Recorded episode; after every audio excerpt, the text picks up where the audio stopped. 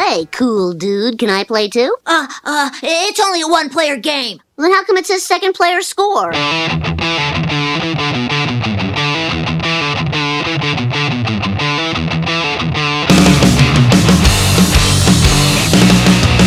You're listening to the Second Player Speaks podcast with Nerdpunk's Second Player Score.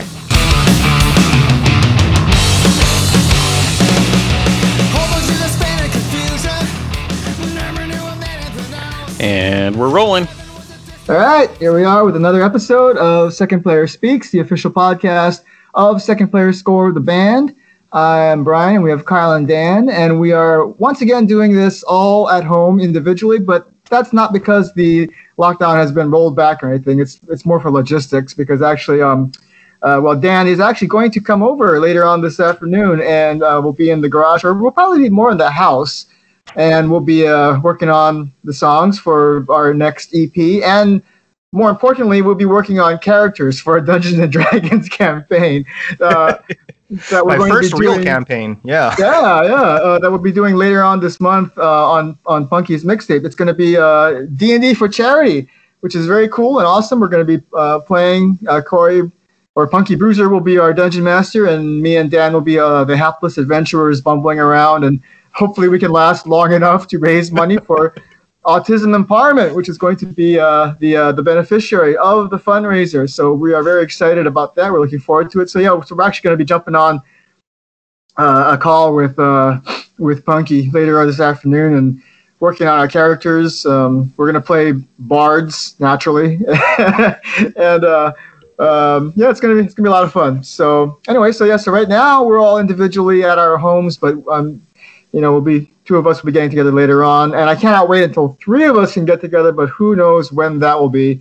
But hopefully it will be soon. So, all right, okay. So we'll get down to it. We got a lot to talk about today, as you know. If you've been following along with this podcast, you know every week we talk about our three favorite subjects. We talk about pop punk band. We talk about something from pop culture, and we talk about and drink beer. So, starting with the band this week, we have a band out of Southern California, and they are called Chaser. You know, as in Chaser, the shot or the beer you drink after you take a shot. But it's not the alcohol; it's Chaser, the band. They bill themselves as SoCal skate punk, and that is exactly what they sound like. They sound very good. They do a very good job at the SoCal skate punk. I guess their influences are like anything from Fat Records or Epitaph, Bad Religion and all that stuff. And they do a very good job. And it's a sound that I really like, because that was kind of the punk that I was when I got into punk. I was a metalhead, and so when I was getting into punk, I was going from metal to punk. I kind of gravitated first toward the punk that sounded the closest to metal, which is kind of like this. And so it's a sound that's near and dear to my heart.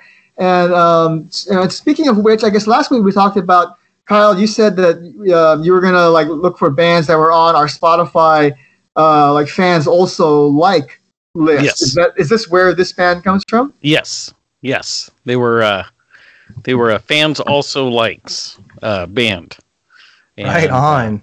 Yeah, so I figured that'd be cool, because we had for so long we were it was the weirdest thing. All the bands that were in that list were these kind of maybe metal bands, new metal bands and stuff. I'm like, where is this all coming from? But as we've been on Spotify longer and stuff, and our our fan base has grown, then it's gotten a little more, I guess, indicative of what we sound like.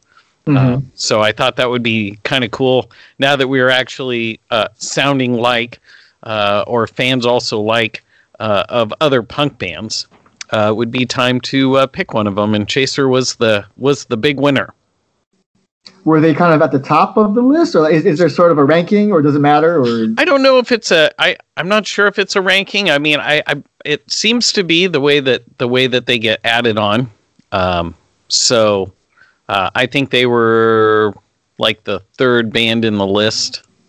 And it's changed even since then. I don't even think Chaser's on there now. I think Like the Bomb Pops are on there. Allister is on there. I don't remember the other.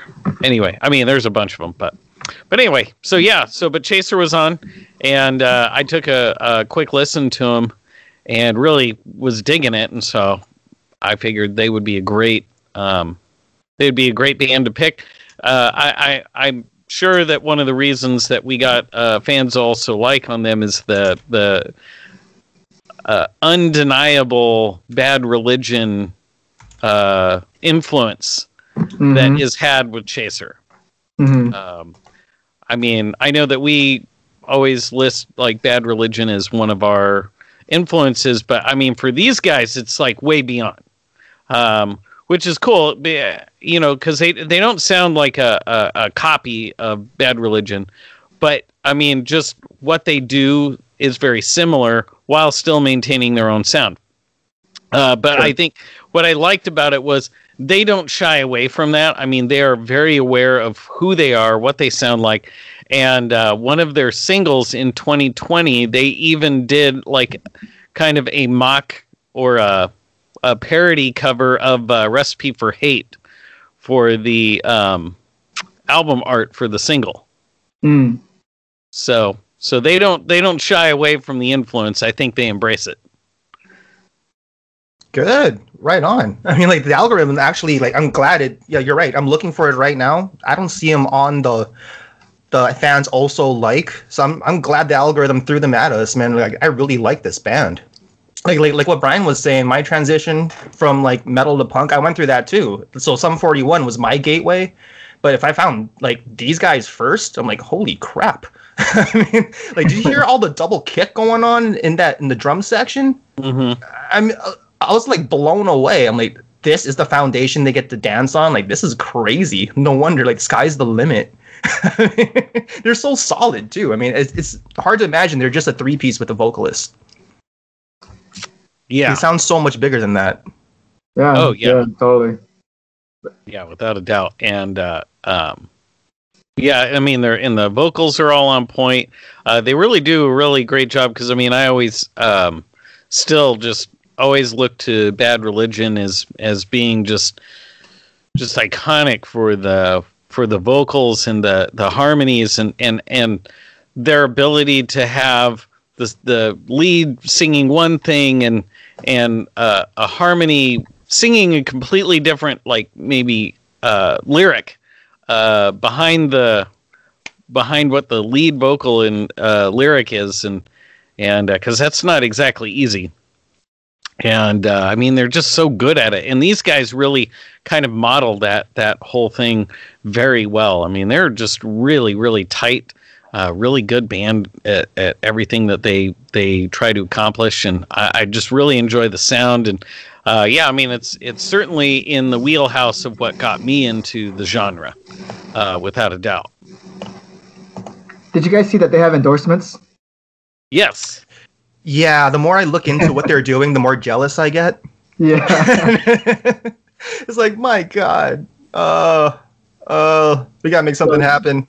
Like Black Star and Orange and Clayton. Yeah, I was like, wow, that's pretty cool, man. They're big time. I mean, without a doubt, they definitely deserve it. And they sound like they're going to keep going on to bigger, brighter things, man. But, like, it sounds like the last album they actually did together was, like, released in, what, 2018?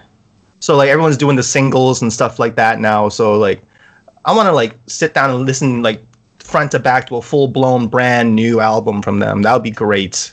Mm-hmm. Yeah, I find that kind of interesting how they've kind of just gone into the singles thing. Like, you know, kind of what everybody's kind of switching over to. Yeah, it was funny because, like, I've never heard of these guys until I found them on this list. And then last week, I think like Tuesday or something, I see something come up on a post on Facebook for some concert that they're doing. I mean, it wasn't a post from them. It was a post from something else, but they were like the headliner or something. And I would have never known it was them prior to last week because I'd never heard of these guys before. And I just found it so funny that I hear of these guys, and then boom, like fucking 3 days later, here's like this ad in my face, and they're the headline, and in a time when hardly anyone's doing any shows at all. Mm-hmm. But yeah, so I guess apparently I will be seeing more of them. If cool. Facebook has anything to do with it, which is good, because I like these guys. Yep, no complaints there. So yeah, so they're a good addition to the library. Oh hell yeah! Sure. This is like the perfect drinking music. Like I just want to put it on in the background, smash a couple beer cans on my face, and like mosh in my living room all by myself. That sounds like a good idea. All right, so that is Chaser from Southern California. So everybody, be sure to check those guys out. Okay, we're gonna move on into the pop culture, and we're back on the horror train this week, and. It's not fully horror. It's partially horror, kind of partially adventure, kind of like a mm-hmm. like kind of a Goonies, or like I was reading an interview with the writer director, and I guess they were trying to go for almost like a Stranger Things. Although Stranger Things actually came out after this was in development. Like they started developing this before Stranger Things, so they were kind of going for that Goonies or like a Stephen King It kind of vibe. Mm. And I think they. They were pretty successful in doing that. And by the way, we are going to spoil the shit out of this movie. So if you have not seen, and the movie is called They Reach. And it's funny because I was having trouble with the verb, like the verb reach, the word, and remembering. I don't know why. Like Kyle said, oh, you guys should check out They Reach on Amazon. Okay. And like I kept thinking it was like they rise or they raise or what was it again? And like Kyle's like, no, they reach. Like, oh right. Like he had to remind me like twice. I think it's like two reminders because I was looking on it. I was looking for it on Amazon. Like I can't find They Rise. What is he talking about? Yeah, but it is. Oh, that's so funny. Yeah, like, I watched the movie and we watched the movie and had a goddamn problem remembering what it was. So I don't know why that is, but that's not indicative of the quality of the movie. The movie was good. I enjoyed it, and I think they did a really good job in striking that tone. And the thing I liked about it too was that it wasn't just a straight up like monster horror, it's gonna kill you, rah kind of thing. It was there was like a coming of age story. I liked that the protagonist was like a 13-year-old girl who was like a science nerd. And which especially because the movie is set in 1979, so especially like for for young girls in 79, being a science nerd is not exactly what you would expect, or like what society expects of you. So right, so that was kind of a cool thing. And I like the way that they kind of played on that, like the dad who was a science nerd, kind of was not okay with her choices, and right, but. Because that's what society was not okay with at the time. But then as the movie went on, you could see like his growing acceptance of the, like, this is who she is, Yeah, but right, yeah. But being around in 1979, I mean, I see this and I'm like, oh God, yeah, it really was like that. I mean, I was so young at the time, I wouldn't have noticed social cues like that and stuff, but I'm like going, geez, it really was like that. And there was a part in there where I thought I was just being all slick and stuff, and apparently I was not as aware as I thought I was. I thought, in my memory banks, I had thought that Alien had come out in like, I think, 81. And so when I saw Ripley on a poster on her wall, I'm like going, oh man, who is in charge of Cannon? Because that didn't happen in 1979. So I go and I look, God damn it, if it didn't happen in 1979. Yep.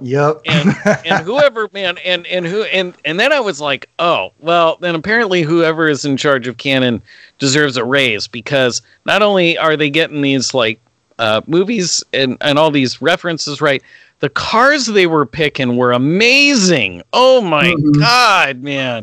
Ugh, those muscle cars were just like, and everyone's driving a muscle car except for the cops. Yeah. Yeah, I noticed that. I mean, even the teacher pulling up to the school in this like bumblebee looking hot rod. I'm like, right? Whoa. whoa, you're a teacher, dude. You don't have that kind of salary. Like, what's up? That was 1979. It's a different time. Oh, yeah. And the other thing that I really loved about it, so I think I said the other day, I put this up as the Terror Tuesday. You know, there were a couple of points in there where the acting got a little bit questionable, but I mean, it didn't matter. It was like actually endearing, the way it was all working out. And my favorite part was that, like, literally they had turned all the police officers in there into like Reno 911. It was freaking hilarious, man. Yeah. Oh, God. I mean, I think that's where it really picked up when the deputy noticed his name was Jason Mewes. I'm like, I wonder if this guy's a Kevin Smith fan, because that's Jay's real name, Jason Mewes. Yeah. And the other one was Kevin Smith. Yep. Right. Yeah. I'm like, this is great, but it's like as soon as he like exploded under the desk, and then like all that, he got covered in blood. Then I was like, oh, okay, now we're going somewhere with this. Now the whole town knows that there's something freaky going on. It's not just some crazy dad going all axe murderer and stuff. Mm-hmm. Yep. No, I think this movie was like really well done, and you know, we were just watching it as just, you know, just something to watch on the weekend. I didn't think it was going to be what it was, and there just got to be that point where I realized, I'm like going, you know, this is kind of like Stranger Things, Goonies kind of vibe going on here. Yeah, I better let the guys know about this, you know, because like this is right on your guys' level of like horror, you know. It's, you know, I mean, it's just totally right in your alley what you guys like to watch. So I was like, this has got to be perfect. Yeah, you know? And like you said, like you told me. There was even a happy ending, so I was like, "Hey, yeah!" Oh, yeah, that was. I'm like, I'm not used to this. I don't get these happy endings very often, but I mean, if they're following the '79, you know, kind of narrative, then it does make sense to kind of have that happy ending at the end. Mm-hmm. So, what was that like? So after she bled on the recorder, is that like? So she banished the demon and then just kind of like did the happy ending reset thing. Is that kind of what happened there? Like, it sounds like it. Yeah. Because there was also a sacrifice. So that's what I'm wondering about. I mean, the sacrifice never comes back, as we learn from like Avengers and shit. So I mean, like, everyone came back, but the dad was the sacrifice. So is he back? Yeah, they never answered that. That was the one question I had. So, like, is this truly a happy ending? I mean, it looks like it, but I remember there's no true happy endings in horror. That's something Kyle taught me. So, yeah, I'd have to watch that ending one more time. I remember watching it and feeling like it made sense how it worked. I mean, basically, she did something at the last minute, and it basically took her back in time with the knowledge of what had happened, and she was able to not get the cursed tape recorder and like be like, whoa, no, not touching that shit. Mm-hmm. And nobody else was the wiser. And the way they did it, I mean, it wasn't stupid, and it didn't make me feel, because this is what I hate, is some of these endings where it makes me feel like whoever the writer was just like, I really don't know how to end this. Well, we'll just go back in time, you know, and it'll have never happened. Or it was all a dream, you know. It was all a dream. Oh God, now that might have been too much. But yeah, no, the way they did it, I think it worked. It worked, you know. They didn't suddenly unhitch from the story to make some sort of a wacky ending seem plausible. You know, it all fit in with what happened, you know. Right, so no, I thought they did a good job. I was not disappointed by that at all. And you know, that's usually for me the biggest problem, is that you get to the ending and it's just lame. And I hate that. But nah, I thought they did great with it. I thought they did great with it. It was a great way of explaining it, because otherwise you were going to, I mean, if you were going to go with like a ending you would have more indicative of a horror movie today, yeah, that wouldn't have happened. and this girl would have probably made it through alive, but she would have been a fucking mental case for she would have been the sequel. Mm-hmm. You know, right. That's she would have gone like psycho or something and ended up being the sequel. So, but then that tape player is still there, so this could be like another like Evil Dead continuation sort of thing, because they didn't even have the Necronomicon in the second one, or was it the third one? Second one. They had the tape player that was reading the lines from it. So, hey, right. It's always there could be a sequel. Oh yeah, they could easily have a sequel because anybody else could get that tape recorder from the antique store or thrift store, whatever that was, and somehow bleed on it. Yeah, that's the thing. That's the catch. You got to bleed on it. You know. But yeah. So yeah, it was way more than I was expecting to get out of that. It was just going to kind of be like a filler movie to get the night started, but it ended up being the best movie of the night for us. So I was very happy with They Reach. And I always like when I can get like a horror movie that is also like an adventure. Like they had some of my favorite things going on in there. They had like the demons, the possession, but an adventure too. And dude, when that one time, man, when she came home and she walked into the door and her mom was in the kitchen, and you look over and you see her ram the cleaver into the face skin. Yeah. That was like sitting on there. I was like, oh damn. Like this I had to rewind that. Yeah. This just got like fucked up in a big fucking hurry. I was like, was that a nose? That was a fucking nose. Like what? Like the demon just fucking possessed your ass, skinned your own face, and now you're chopping it up.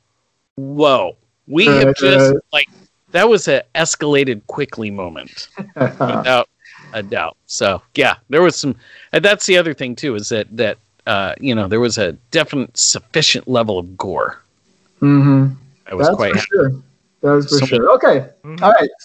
So They Reach. Yeah. On Amazon Prime. Not right. I said the same thing before we booted up the podcast. I'm like, so we got what, Chaser and They Raise? Like, damn it. No. They Reach on Amazon Prime. If we haven't spoiled it already, check it out. Or, you know, maybe if you skipped over us spoiling it, now you can go check it out and come back after. So, yeah. Okay, so moving on to the beer portion of the show. I have the beer this week, and I got something called Our Dankest Hour. Oh, whoa. Pelican? Yeah. Yeah, Dank India Pale Ale from Pelican Brewing, which I don't think we've had on the show yet, and I don't know why, because they are actually local. They're like from the coast, the Oregon coast. Mm-hmm. You know, like I think they have 3 locations on the coast, like what Tillamook and a couple other places. Yeah, so I think I've seen this before, but I don't know why I never tried it. But yeah, I figured okay, well this would be a good one for the show this week. It's from their Hopination Migration IPA series. It's 7.5% alcohol. And the description on the can says, hunting for the deepest heart of dankness, the brewers at Pelican have explored new depths of adventurous flavor and emerged triumphant with the assertive, resiny, earthy pungency known as dank, with a capital D. Yeah. And it goes on from there, but but I think dank is a pretty apt description for this beer. I mean, and not in a bad way, in a very, very good way. You know, it's not like the you know, the skunky dankness. It's like this really kind of like, you know, it has that, you know, bitter IPA taste. Almost kind of like, you know, I don't know, like it says resiny, and I think you can really taste that in here. And yeah, it's really good, I gotta say. So I love the name. So yeah, they have a percentage on there. It's 7.5. 7.5. Oh, it's up there. So it's powerful. At the low end of the imperial spectrum. They have an IBU on there. Yep, 75. Oh yeah, no, that's getting up there. Right on. Does it feel like you're getting like socked in the face when you drink it? Kinda, yeah. I mean, you know, more than others, but I mean, I by now, like, I'm kind of used to it. But I think it maybe if you're somebody who's not used to that, then yeah, it probably does have that sake in the face quality. I think the there was a Plato rating that I can't find right now. It's on the box, but anyway, yeah, it has. I like the flavor. I like IPAs like that, the hit you in the face kind of IPAs. Yeah. So. Mm-hmm. Definitely. Have you guys had Pelican before? I have. I'm not sure I have. They're a good brewery. They kind of took a little heat. They were one of the first, like craft breweries to sell to a major brewery. Oh, and really? So they kind of, yeah, they kind of took a hit for that because, like, when that was all taking place, like. I think people were worried that the big breweries were going to just buy these smaller ones up and then like kind of silence them, mm-hmm. or just make their beers kind of lame. But I think over the years they've found that, you know, that was not the case. It's just, you know, the problem is that because even though you're a good brewer, it doesn't mean that you're a great business person. Right. You know? Right. And I think I think it was the guys from Ten Barrel. When they were getting bought, and people were just out of their minds about it. And they were like, look, you know, I mean, it's either 10 barrel with this company or there's no 10 barrel. He goes, at least this way, like I still get to brew and we still get to brew the beers that we want. But he goes, I just don't know enough about business. And I'm going to run this into the ground. And he goes, I don't really, you know, the business is not what I want. I want to brew. You know, right. I love brewing. And so, you know, I mean, that's really what it boiled down to is, you know, I mean, you've got some of these microbreweries and craft breweries that, you know, I mean, they do a good job and thank God that happens, but not everybody can do that, you know?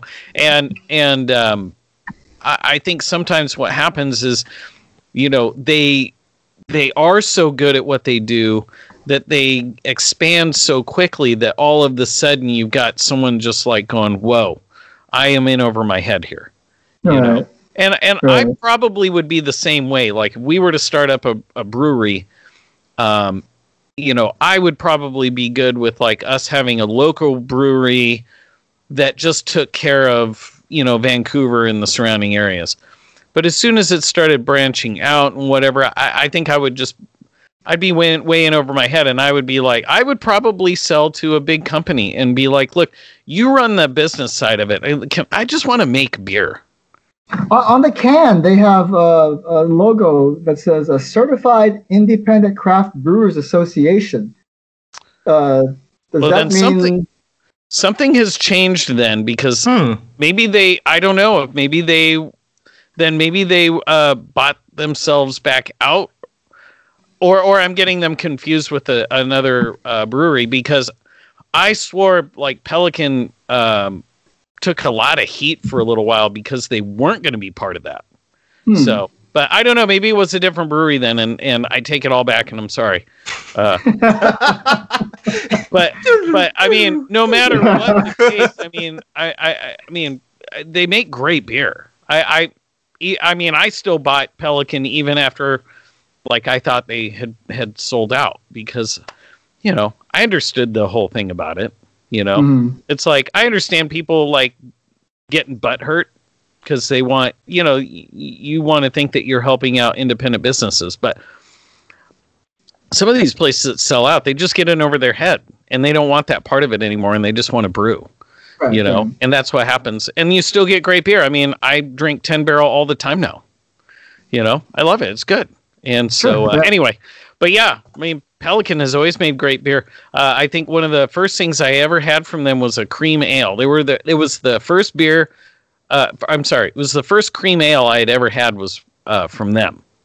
And that was really good. Because I think we had featured a cream ale from Bowie on one of the previous episodes. And but Pelican was actually my introduction to that beer. And it was so good.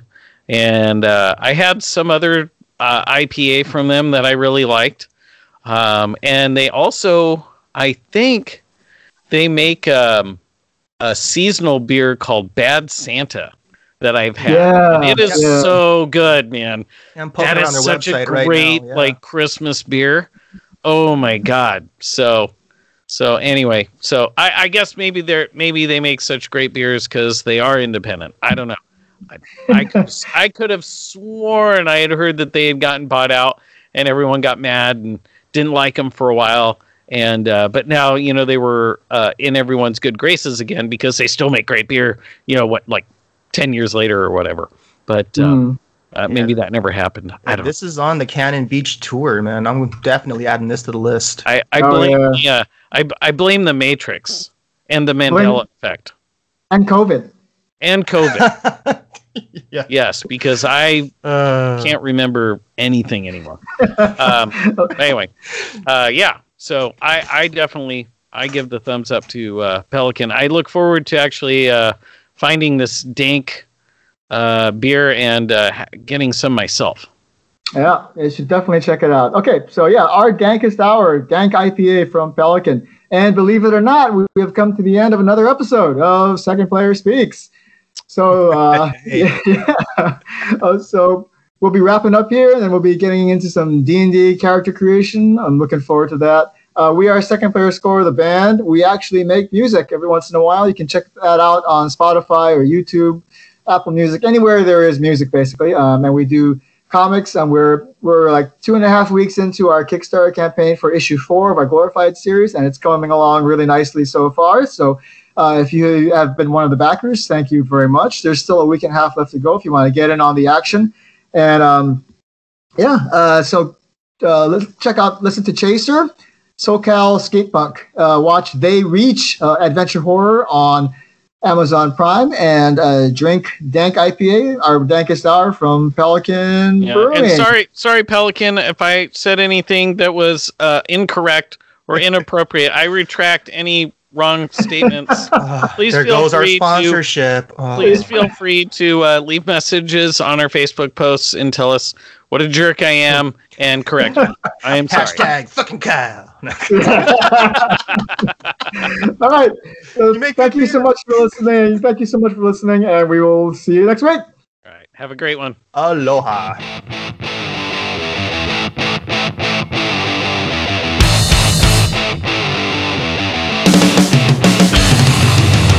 You've been listening to the Second Player Speaks podcast with Second Player Score.